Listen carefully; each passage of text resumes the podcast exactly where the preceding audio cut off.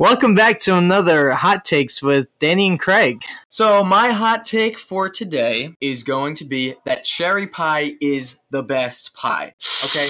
All right, I know what you're thinking, Craig. I know what you're thinking. Let me explain. All right? Okay, explain. Now, listen, I'm a fan of cherries, you know, just by themselves, right? You know, I like having a bowl of cherries, you know, even with the pit. I don't care. You know, I like cherries on ice cream, you know, as a mm-hmm. topping. So, when I was younger, I was like, oh, cherry pie. Sounds good. Let me try it. Tried it. It was like one of the best things that I've ever tasted in my entire life. I tried like apple pie, pumpkin pie. I'm like, you know, they're good, but it just didn't live up. How, how do you want to counter? Um, well, I'm interested. personally, uh, my favorite pie is pumpkin pie. That that's the the I feel is one of the best pies ever made. So fall is a is a nice time for you. Yes, Yeah. I, I like when we go have Thanksgiving dinner or sometimes even Christmas dinner when we have pumpkin pie and you could you know with a lot of whipped cream on there. It, it's I know a lot of people overdo it though. Like like you don't need whipped cream to like that.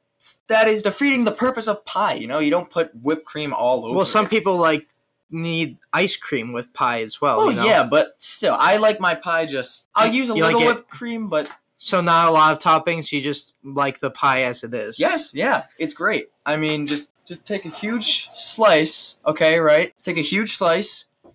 Just the pie is fine. I, I don't I don't need all these other other factors to make it taste good. That's what that's what makes Now- pie, you know, pie. You can just eat it by itself. Now, can we consider pizza a pie? Because a lot of people call it a pizza pie. No, no, pizza. P- we are going into a whole different, whole different discussion here. Okay, we're we're going from cherry pie to pizza pie.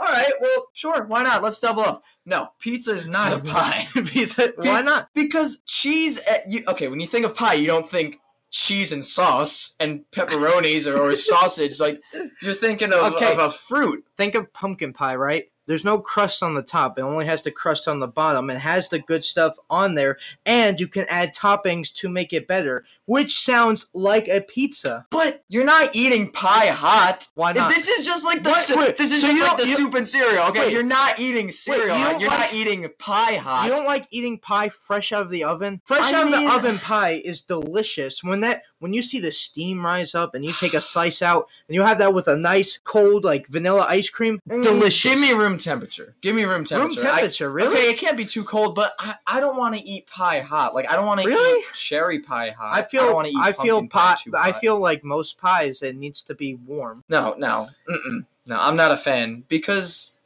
pie. You know, if, if it's too hot, like pumpkin pie is already mushy. You know, like I don't want to eat something that's hot and mushy. I don't want to eat something Well, that's I cold and mushy. well but, like, room yeah, there, temperature there's some fine. there's some that need to be like room temperature or cold, but most I suppose pies. you could argue there are some like maybe if you if you put if you have to one. put a pie in the oven, then I think that means that you should have it. Okay, hot. but Craig, pizza is not a pie. Pe- people go, I would like a large pie. They don't go, I want a large pizza. They yeah, want but that's a just large like referring pie. to it in like a, I don't know. That's just As referring to it as a pie, but it's not Because- actually a it pie. has a crust.